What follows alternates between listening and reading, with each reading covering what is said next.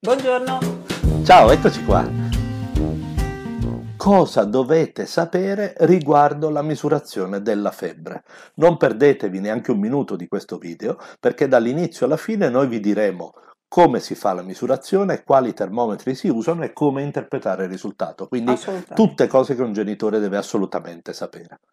Partiamo dall'inizio. Come si misura la febbre? Beh, la febbre chiaramente si misura con il termometro e ci sono diverse sedi del corpo in cui si può misurare la febbre, quindi termometri diversi che possono servire. Allora, la classica sede per misurare la febbre è sotto l'ascella, certo. Ok? E di qua possiamo utilizzare, va bene, parliamo dopo, sia il digitale che i nuovi termometri ecologici. Dentro l'orecchio, sulla fronte, certo. In bocca, e volendo anche nel sederino. Certo. In generale, se ci pensate, possiamo dividere queste sedi in esterne e interne. Sì. Se misuriamo la temperatura del timpano dentro l'orecchio o della bocca o rettale, stiamo misurando la temperatura dell'interno del corpo. Se misuriamo la temperatura sulla pelle, quale che sia la sede, misuriamo una temperatura esterna. Fra le due c'è mezzo grado di differenza. Quindi se misurate la temperatura nell'orecchio o rettale e trovate 38, il bambino non ha 38, ha 37,5, quello che noi diciamo 37,5 ascellare. Quindi fate attenzione a non farvi prendere delle paure per nulla. Sì. Detto questo, la temperatura interna è un pochino più affidabile perché è più stabile. Quella esterna può dipendere da quanto il bambino suda, può dipendere dal fatto che magari ha una dermatite sotto l'ascella e quindi arriva più sangue, può dipendere da tanti fattori. Viceversa, quella interna è una temperatura più precisa. Sì, infatti si consiglia comunque la temperatura ascellare di provarla quando il bambino è in una condizione, cioè voglio dire, non è appena uscito dal letto, dalle coperte fino al naso, si prova la temperatura, di solito è un po' più alta di quello che in realtà è reale, perché il bambino è raccaldato, tra virgolette. Quindi normalmente si dice tenere il bambino con un abbigliamento di stagione, quindi la maglietta d'estate e che ne so, la tutina leggera d'inverno, 10 minuti a una temperatura costante in un ambiente di 20-21 gradi. Dopodiché si prova la temperatura e quella è. Secondo punto importante, ci sono vari tipi di termometri, non ci sono più quelli a mercurio, perché il mercurio è pericoloso e quindi se si rompe può fare dei guai. Quindi chi li ha sarebbe invitato a non usarli, insomma, a smaltirli con sicurezza. Però adesso, molto simili a quelli che erano al mercurio, ci sono i cosiddetti termometri ecologici. Hanno dentro degli altri metalli, che ad esempio i principali sono quelli a gallio, e funzionano nella stessa maniera di quelli al mercurio.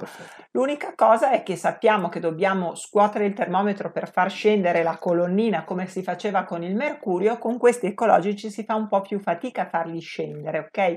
Perché scendono più facilmente con il caldo e quindi all'interno delle scatole quando li comprate c'è anche proprio una cosa di plastica dove voi mettete dentro il termometro per scuoterlo più facilmente senza farlo cadere per terra. Quell'applicatore di plastica che vedete serve a questo. Comunque l'ideale è comunque quello di far scendere la colonnina sotto i 35,5 in modo che poi si metta sotto l'ascella e lei risale in funzione della temperatura. Certo. Se invece vi vediamo scrollare quelli elettronici, insomma, ecco, non è un bel segno, vuol dire che qualcuno lì c'ha qualche problema.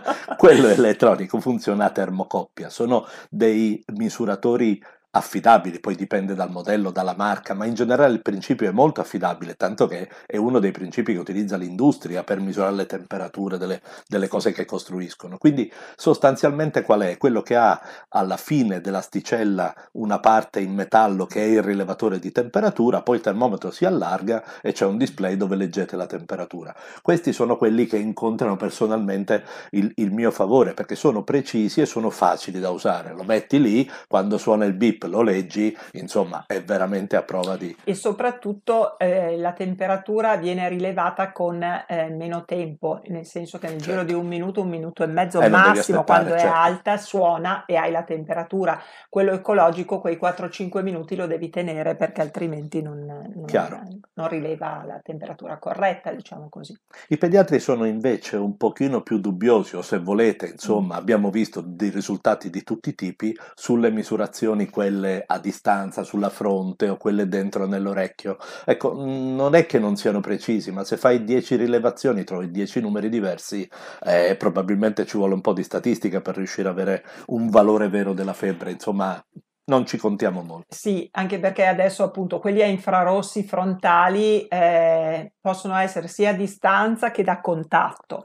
Quelli a distanza sono veramente molto molto poco attendibili, sì, perché il bambino si muove, ma provateli su voi stessi, io lo dico sempre. Quelli a contatto un po' meglio. Invece il termometro auricolare, che poi è anche quello che si utilizza nei reparti di pediatria o nel pronto soccorso quando arrivate, diciamo che ha un'attendibilità di sicuro diversa.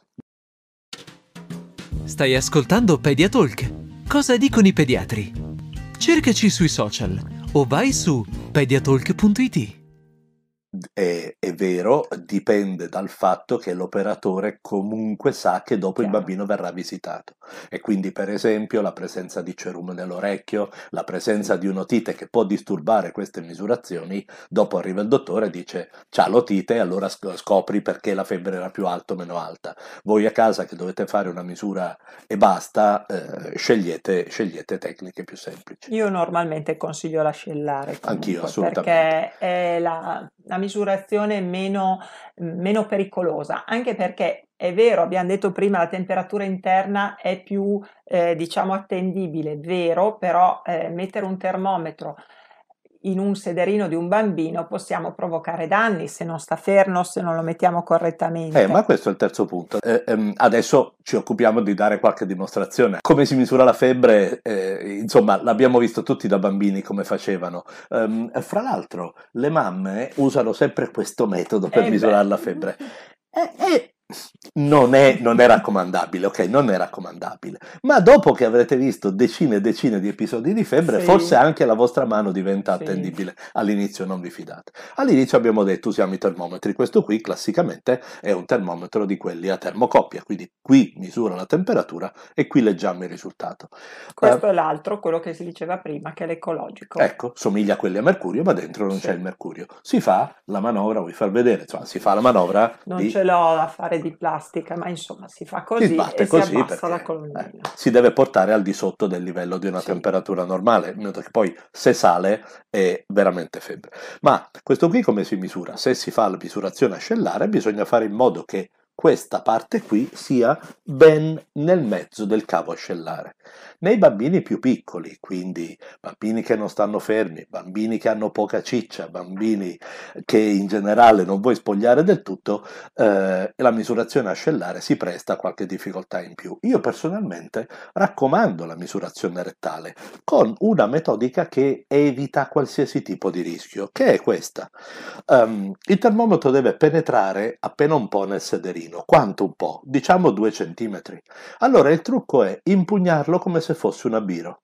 Se voi lo impugnate come fosse un abbiro, il bambino viene, mettiamo sia un lattante, si capisce, non ha 14 anni, allora il lattante viene tenuto con le gambe in su, ci si avvicina al sederino, si fa penetrare il termometro e le dita con cui lo sto tenendo fanno da fermo, per cui se io faccio così non c'è il rischio che se si muove il bambino il termometro vada dentro, spacchi chissà che cosa.